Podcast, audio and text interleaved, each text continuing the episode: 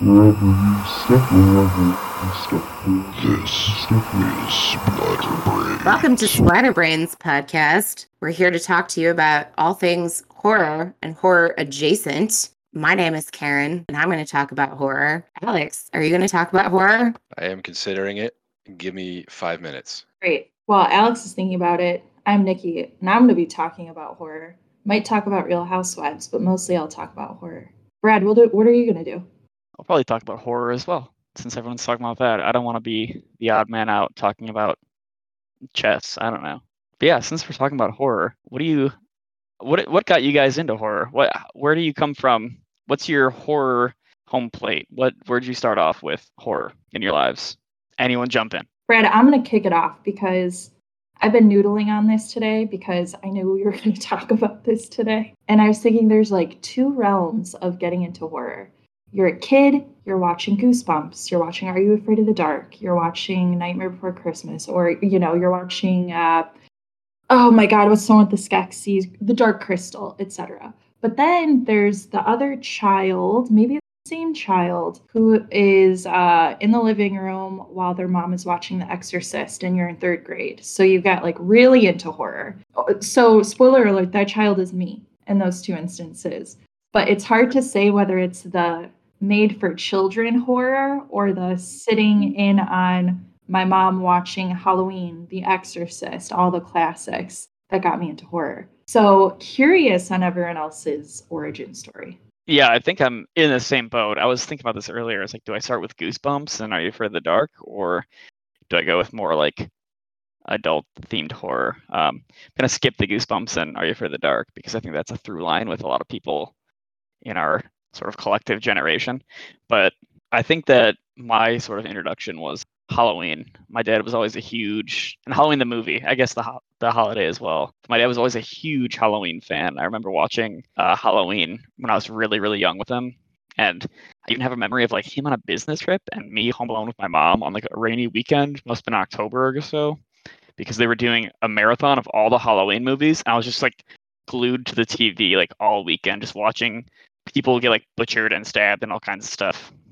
And then like with the the holiday, my dad used to go all out with it. He used to get like make dummies and get masks and like all kinds of stuff. Like people used to steal our stuff, so we have to have stakeouts. But uh by far he loved being in Michael Myers more than anyone. And I think when he bought the mask for the first time, he like called me out into the garage and I had no idea what was going on. And the garage was pitch black. I turned the light on and Michael Myers is standing there and I run away like screaming, like, holy shit, my it's Michael Myers in my garage. And I go and I hide behind his La-Z-Boy. And I'm sitting there like crouched down. And I see Michael Myers come around the corner and I'm freaking the fuck out. And he takes the mask off and it's my dad. So it's like, oh, Michael Myers is my dad. He's not scary. So I feel like that was like my big like introduction into like the horror genre and everything from there. If I found out that my dad was a murderer, I wouldn't be that surprised, but I'd still be scared. Like that wouldn't be like the relief that you expressed in that story. I grew up in a religious household, which factors in heavily into this because I wasn't really allowed to watch a lot of things. And so the things that really scared me as a kid and made me realize that I was attracted to horror were stuff that a lot of us see as children. They would be it's for sure Jaws, just still one of my favorite movies, and the first Gremlins movie scared the bejesus out of me. And I remember revisiting that movie last year and thinking it's probably more of like a goofy comedy, and I won't be as creeped out. I mean, I'm, I guess I'm not as creeped out by it, but that movie is dark as hell. From there, it was just me sneaking around watching stuff on TV I shouldn't be watching because my parents knew that if anything even remotely scared me, whether it's the clown in The Brave Little Toaster or if it's something on TV that I shouldn't have been watching, I would end up like having nightmares or like you know knocking on their door and be like, "Can I sleep in here tonight?" uh, Which happened a lot. And uh, but the thing that actually made me fall in love with the genre was Monster Vision with uh, Joe Bob Briggs and watching Return of the Living Dead for the first time. I had never seen a zombie movie. I'd never sat through a whole like horror film proper until that moment. Obviously, it was on TV, so it was a little bit softened. And I also had this weird redneck telling me facts about it the whole time.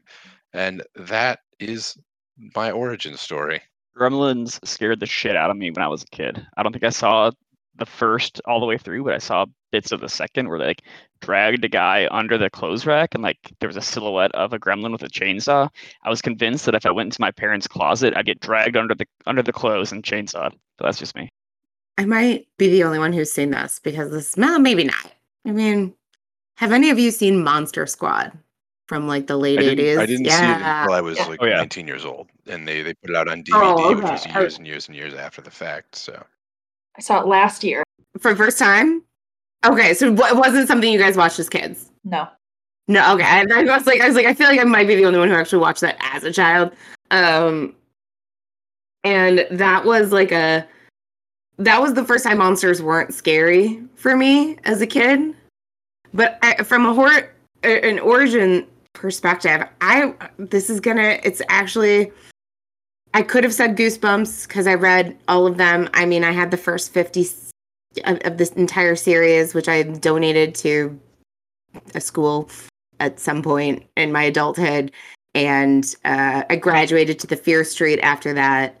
But also, like my dad, and sneaking downstairs and seeing and watching. My dad's a huge horror fan, so uh, I- yeah, sneaking downstairs and seeing things I probably shouldn't. My dad will relay this story all the time about how I was probably six years old and we were on a family vacation in a hotel somewhere and it was pretty late at night. My dad thought he was the only one awake and he had turned on Tales from the Crypt.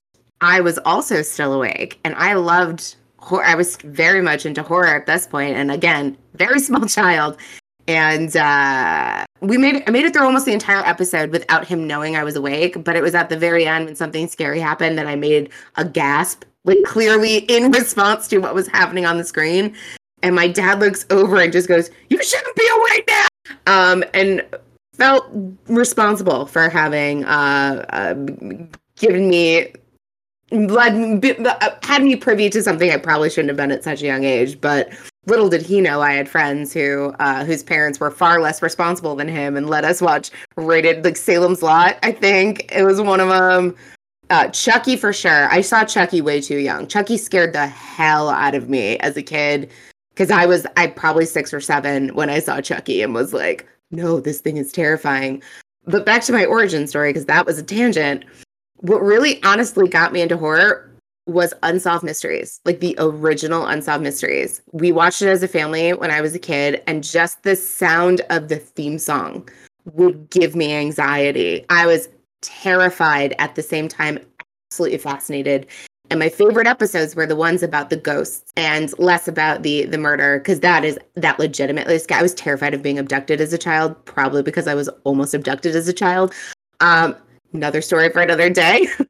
but Unsolved Mysteries, that's my that would be my origin. Original Robert Stack Unsolved Mysteries. Is the abduction story a story for another day or is it a story for right now? Do you want to hear my how I was almost abducted as a child? I mean, do you want to tell it? or is it truth? oh no, I don't have any problem telling like, it. I don't I'm any like basically asking you to potentially re- relive trauma for our problem. Relive the entertainment. But uh, if you're willing, I don't know. Uh, yeah, no, I mean, I have no problem telling it. So I was 10 years old when it happened. We had been, my parent, my family had moved to the house my parents still currently live in, but we had just moved into that house just over, just over a year prior. And so, you know, I was still making friends. I was in fifth grade. It's my first full year as a student in this new school.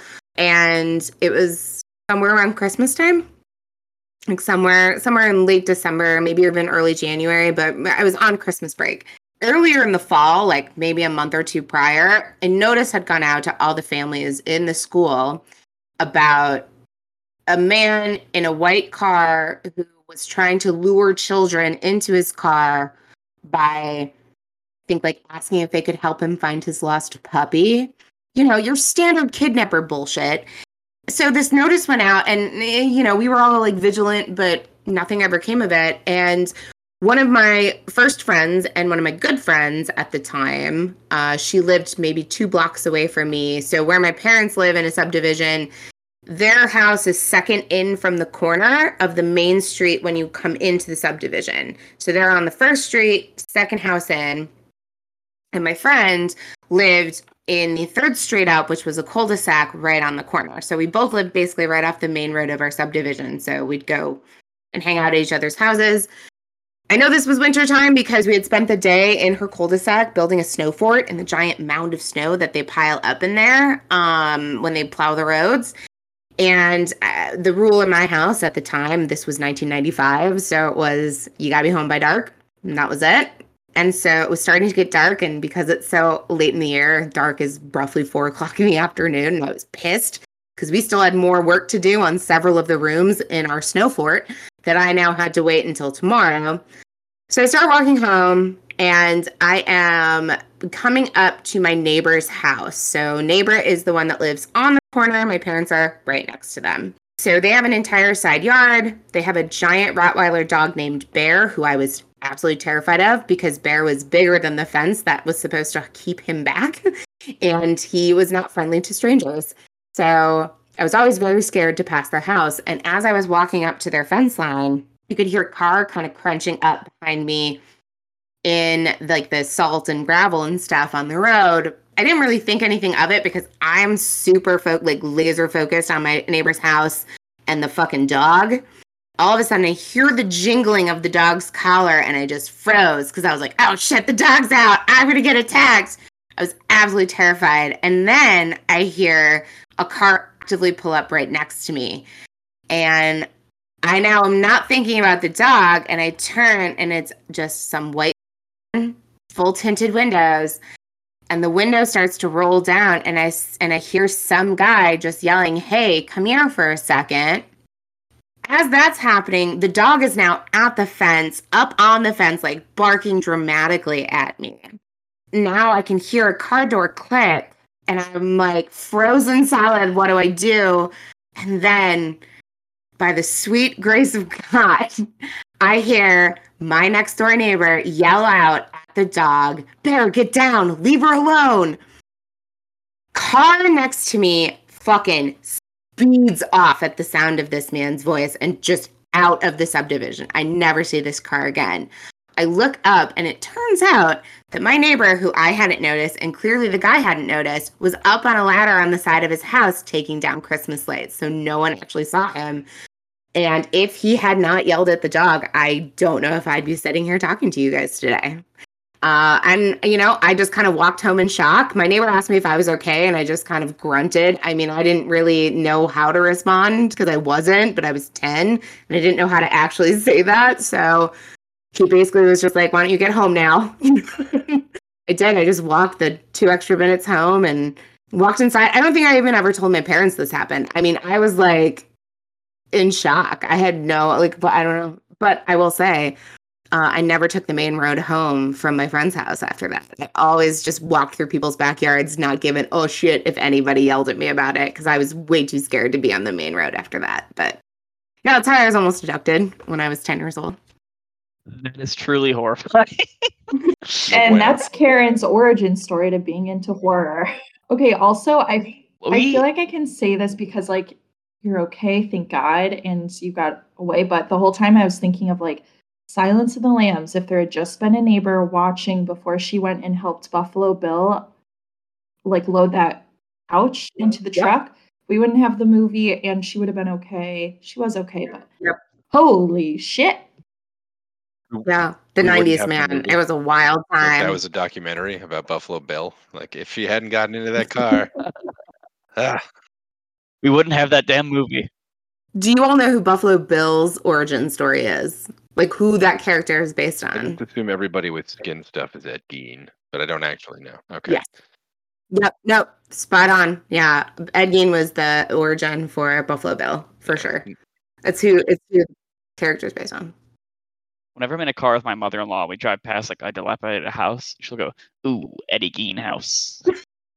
You know, the funny thing too about um not the trauma story, but before that when we were talking about like the different movies and stuff that got us Let's- into Let's horror. past that. That's good. We'll move yeah, well, that's a little uh scarring blip, but it sounds like all of us have these kind of roots with um our not necessarily our relationships with our parents, but like our parents involved in some sort of way where it's either you know, you watched horror maybe as an act of rebellion as a kid because you weren't allowed to, or you came from a strict house, or it was something that was embraced by your parents. So therefore, you kind of grew up into it. So that's kind of an interesting um, dichotomy, if you will. total opposite. It was uh, for me. I think it was a curiosity because uh, just like the video store covers scared me, but I had to go look at them. It was just like there was this weird attraction to it, even though I felt not so good. Like looking at there's so many movies I've seen since then that their artwork is much better than the movies. I mean, I'm sure that's uh, most movies, but yeah, video store sections. I'll just never forget. That's one thing I miss about physical media is that it was one specific piece of art rather than Netflix deciding I like the guy in the movie, so they're going to give me a little thumbnail with the guy in the movie instead of other characters and shit like that. My video store growing up had the horror section in a small little room right next to the kids section. So I'd stand there and just stare at the Transformers VHS tapes until my dad walked away. Then I'd go and sneak over into the horror section and like and just slowly like move the like the beads out of the way. Like I was sneaking into like a porno room or something, but just slowly like slither through the beads so they didn't make a sound. And I would just look at all the box tapes. The only one I remember is Hellraiser, and Pinhead always like terrified me when I was a kid. But yeah, apart from Halloween, I don't think I really watched a ton of like adult horror movies until I got older. I definitely was like super into like obviously like we said Goosebumps, but I really liked like this is laughable the Disney Channel like Halloween movies they always did Yeah. and stuff like that. Halloween Like Town. Phantom. Yeah, there was one Phantom of the Megaplex where it was like yes. Mysterious Phantom in the movie theater. I, I was all about those. But I went to a friend's house and his parents like gave no shit about what we watched. Like I remember we watched um Ghosts of Mars, which I always just have a memory of being like a really, really shitty movie.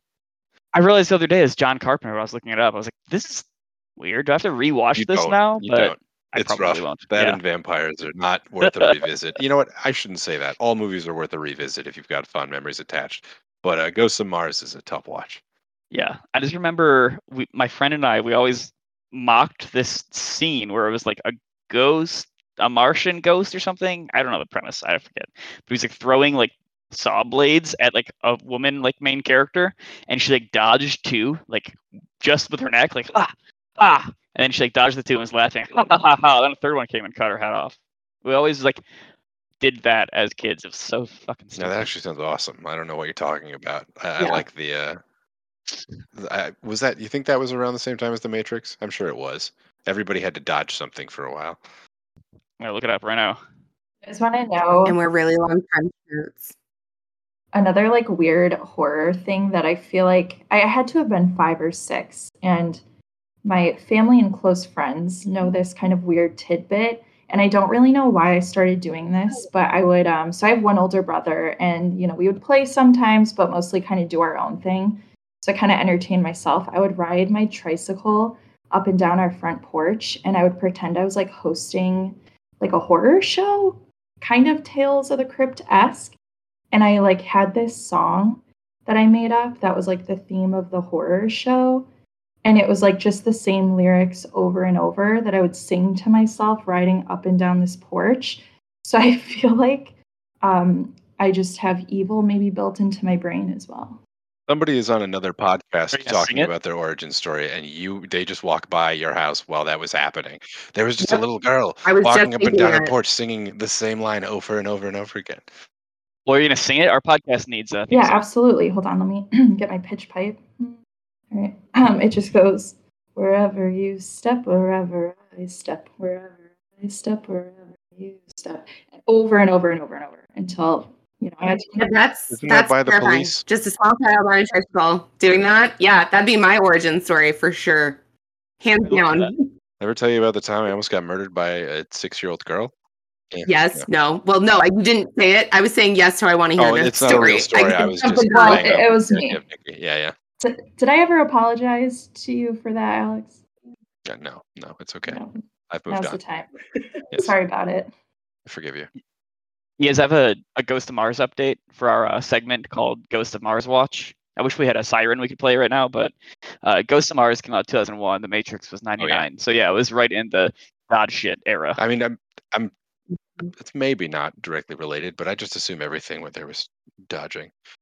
After what I, I think of idle hands when I think of somebody's getting hit in the, the neck with a saw blade, though. God, So it's just fucking love that I do movie. too, It's and so it's- stupid. and I fucking I think love it. everybody in that movie hates it, and I love it.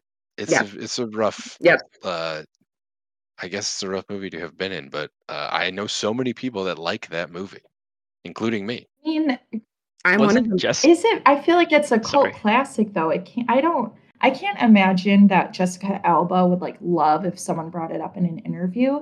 But because it has that cult classic status to it, I feel like it uh, maybe is a notch above complete trash. Am I wrong? No, I think you're right. Devon Sawa like still makes fun of that movie in in good ways though, and like he hits on you know it's it's goofing on himself, but I was a big fan of uh, his other movie of the time. Well, he had a few, but there was one uh, Disney one called Wild America, and I was like yes, him and his brothers went around filming wilderness. I wanted to do that when I grew Yeah, up. It's based but on an actual TV show, right? Mhm. Called It Wild is, yeah. America. We watched it a lot. I think it was I had no PBS, idea. wasn't it? Yeah, It yeah. was PBS, yeah, because I watched it a lot too. As a kid, I loved me too. I had the soundtrack as a kid. What was Wait, on? A lot of '60s rock. Uh, Magic Carpet Ride is the only one I can think of right now. I was just gonna say I'm fascinated that Brad is like, oh yeah, another horror Devon Sawa movie, and it wasn't Final Yeah, Destination. it, it wasn't Final Destination. It No, was wasn't Wild America.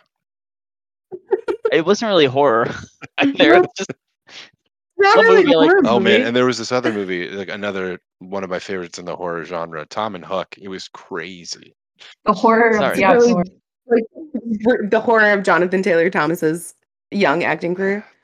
It's not hor- it wasn't horrifying for me. I was in love with that man as a child. Uh, Well, he was also Right. a child too, so it wasn't weird. I've got an update for our segment, uh, Wild America soundtrack Okay. watch. Uh, there are two versions of Born to Be Wild on it, so Thank God. Yeah, take that. One was definitely not going to be enough for sure. No, no, It no wasn't Disney; it was Warner Brothers. Do you want to hit back on your CD player or hit repeat? No, you just want to let it play. Yeah, Lovely. it's good.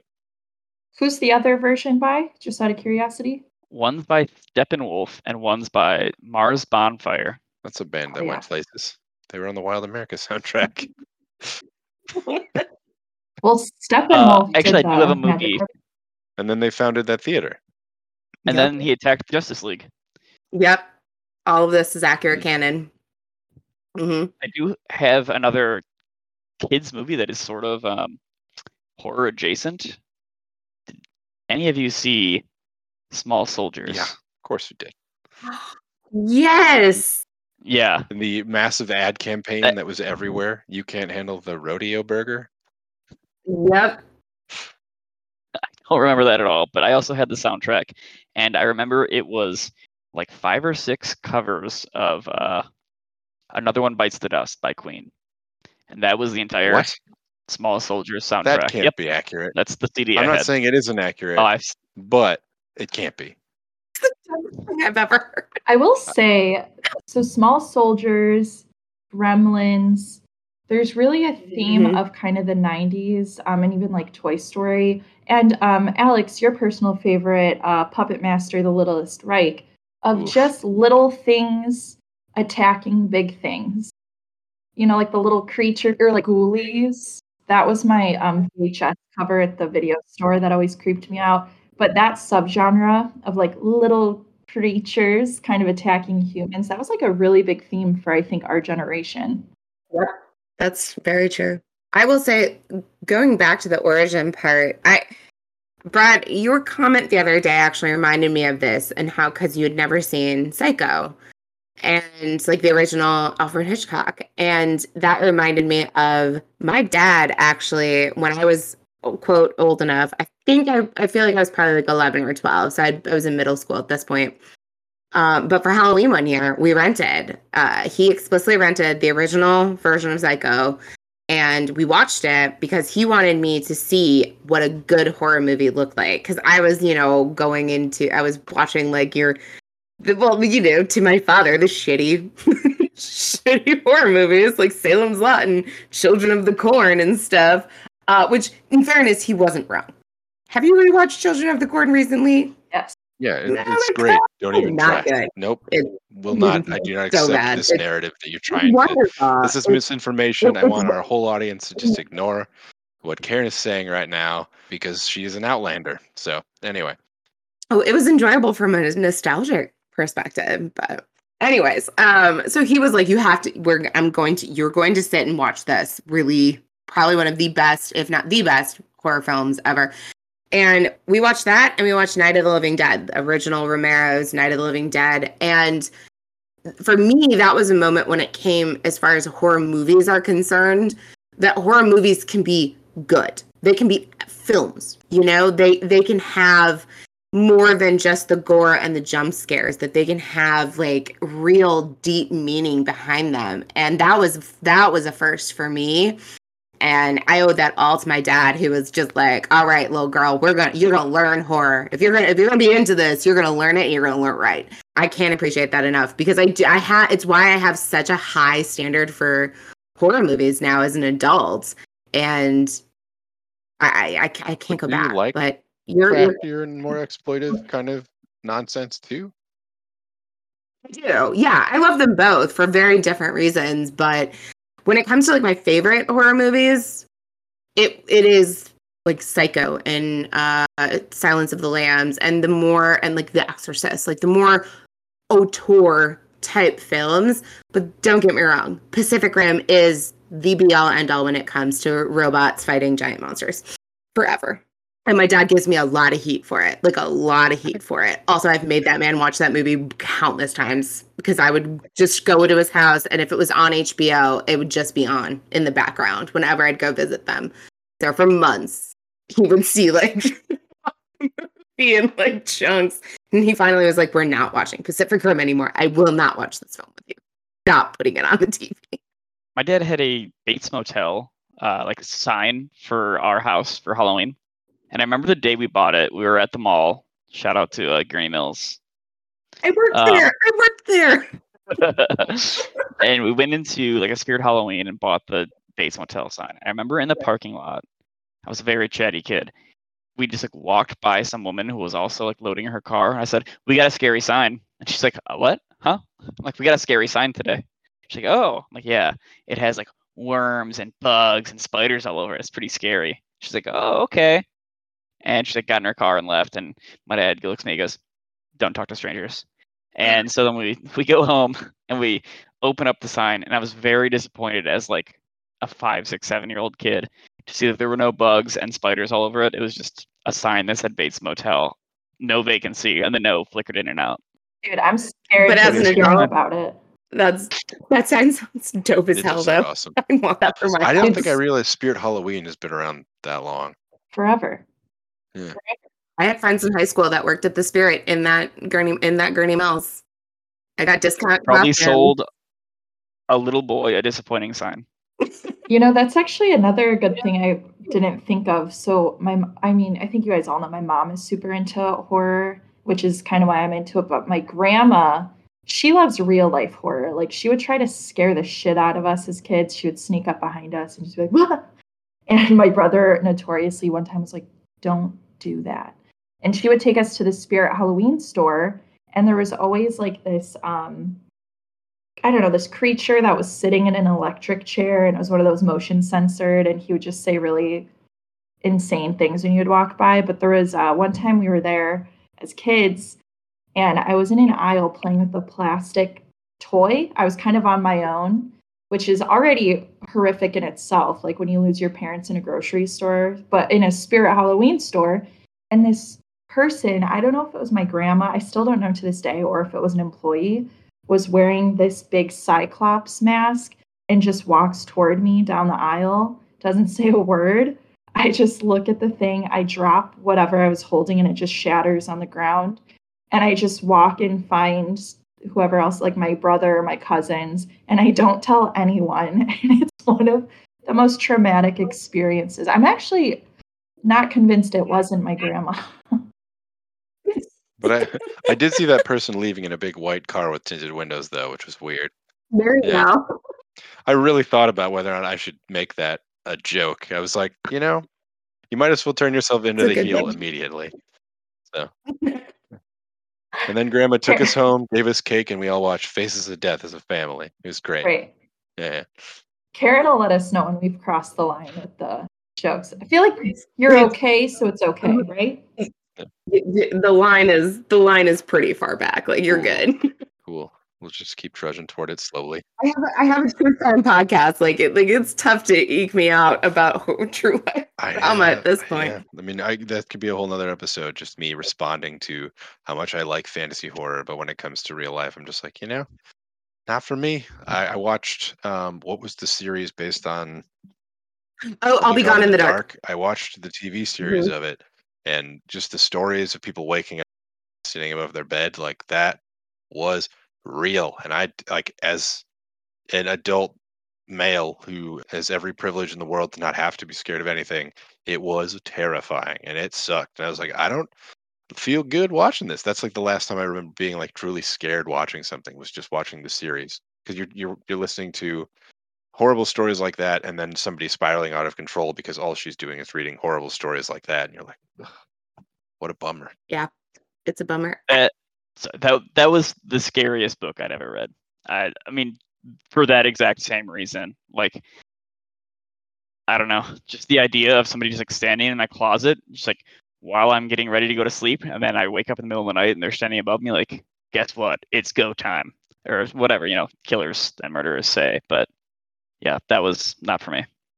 There, this it's funny you both bri- bring this up because I actually had this conversation with my hairstylist when I was getting my hair color the last time. Because my hairstylist, she's super into true crime, but she hates horror. Like she's not like horror movies whatsoever, and not into horror whatsoever. But we'll get down on a true crime documentary every night of the week, type of a thing. And I was explaining to her that I feel like horror is a safe way for people to approach their deep fears. And I think that's a big reason why I've kind of fell in love with it. I was a really scared child. Like I've I've had anxiety I probably since the day I was fucking born. Um, I had not a snowball's chance in hell. It's genetic in both sides of my family. and both my parents are very high strung, anxious people. Not a chance in hell. If it wasn't going to be genetic, it was for sure going to be environmental. So I had a lot of anxiety and fear as a kid, and horror allowed me a safe place to deal with it. True crime, and I- I'll be honest, I did not get into true crime until I was much older. And I think a big reason for that is because of, of the trauma of my childhood and having nearly been abducted. Um, and, and, you know, like when it's that close, it's terrifying. But as I got older, the best way I have found that I can face my fears is by getting to know them as intimately as I possibly can. So it's why I love the weather and I consider myself an amateur, you know, meteorologist. I was terrified of tornadoes. Twister scared the shit out of me as a kid. I decided to learn everything I needed to learn about how tornadoes worked and how the weather worked and what the weather was and kind of turn it in and horror was that place for me to to really be okay with the fear and then i became fascinated by it and thus like ju- like very heavily jumped into the true crime bandwagon pretty early on at probably my teenage years i'd say. Uh, kurt cobain's death. I was 14 kurt cobain's death was i think the first real true crime that i that got me into it. But we're not talking about horror horror we're talking horror origins not true crime origins. But um i think like but you both bring up a good point where a lot of there's there you would think that there is a lot of crossover between true crime and horror and there technically is but horror uh, it gives you a safe place to like see it and feel it and deal with it whereas true crime is not. It's it's the real deal. It's uh, you got to be ready for it. And i think that's what i love so much about horror is it's for being such the scary genre it is honestly like the safest place for you to be scared Great point because uh, one of my good friends who I used to live with, she is adamantly against anything scary or adjacent to horror, but will watch true crime, whatever. I remember one time she walked into the living room when I was watching The Sixth Sense, and um, she's like, "Oh, what's this?" And I basically got her to believe for 15 or 20 minutes that it was a family drama. I was like, "Oh, it's about this kid and his relationship with uh, his psychologist, etc." But it's funny because I think there is this um, conflated idea that horror is you must like blood, you're into being scared, etc. I in real life, if I get a paper cut, freak out. I'm not into blood. I freak out with any sort of medical situation. I don't like um, Alex, like you were saying, kind of real life horror. We've talked about uh, this group going to haunted houses and how that actually scares the shit out of me, but watching a horror movie doesn't.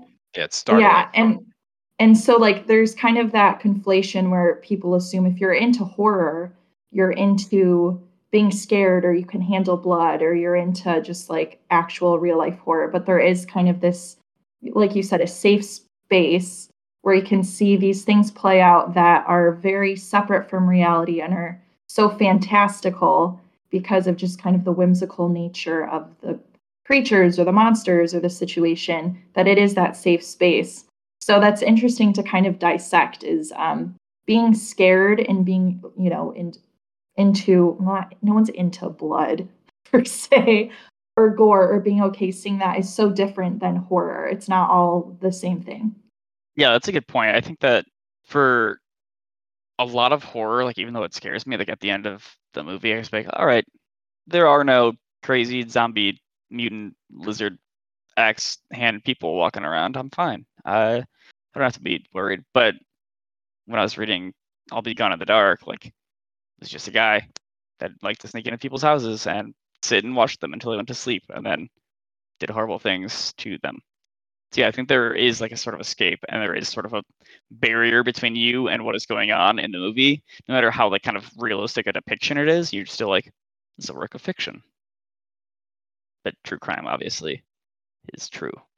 and Right. crime yeah Well, decided to call ourselves Splatterbrains because the thing that interests us about the genre is that we all have uh, varying tastes in it, and it's not as simple as we like horror. It also means that we like all of the obscure and strange and cult movies. Our mission here at Splatterbrains is to just pose a question and see where it takes us, and that's what's interesting to us more than reviewing movies, more than just talking about the quality of things. I'm sure it will come up a lot, but that is not our intention. I am here to celebrate the thing that I like along with all of my cohorts here. We're all here for the same reason. We all met each other because we all have this thing in common. Anybody else have anything they want to say about that? no, we like spooky shit There you go. We like spooky shit. yeah, no, it was just great to talk with you all and kind of go from where you started on a weird tangential journey through child abductions and child sing-alongs on tricycles I to think it's important that to we hear. mention the Small So, Soldier soundtrack again. Karen. carry on. Yes, I, I do think that is important as well. Alex was uh, citing me during like you're right. It's all just I looked up the soundtrack, and there is a whole soundtrack, which, by the way, starts with Bone Thugs-n-Harmony and Henry Rollins covering War. Uh, and I have to listen to that after this, and I, I might even leave this in so that other people are inspired to do so. But I think you But need to. you had- That's I need to go you listen you had this you had the uh, Wyclef Jean remix single, and it's four or five different versions of Wyclef Jean and whoever else covering. Another one bites the dust, and there's a whole segment on the Queen Wikipedia page for the Another One Bites the Dust single for the Small Soldiers single remix album. What a terrible mark on Queen's legacy. It was a Yeah, that needs to be removed. it was a hell. No, I was just gonna say that just need, it needs to be removed from Wikipedia. There's no need. Stop besmirching the good name of Freddie Mercury. How dare boy. you? I was just gonna say that was a hell of a Christmas that year. But uh, Karen, how about you? Uh, how Okay, about you take us okay. out from Well, you have been listening to uh, Splatterbrains, the podcast. We've invited you into our little slice of hell, and we hope you enjoyed it. Thanks, everybody. hi Bye. Step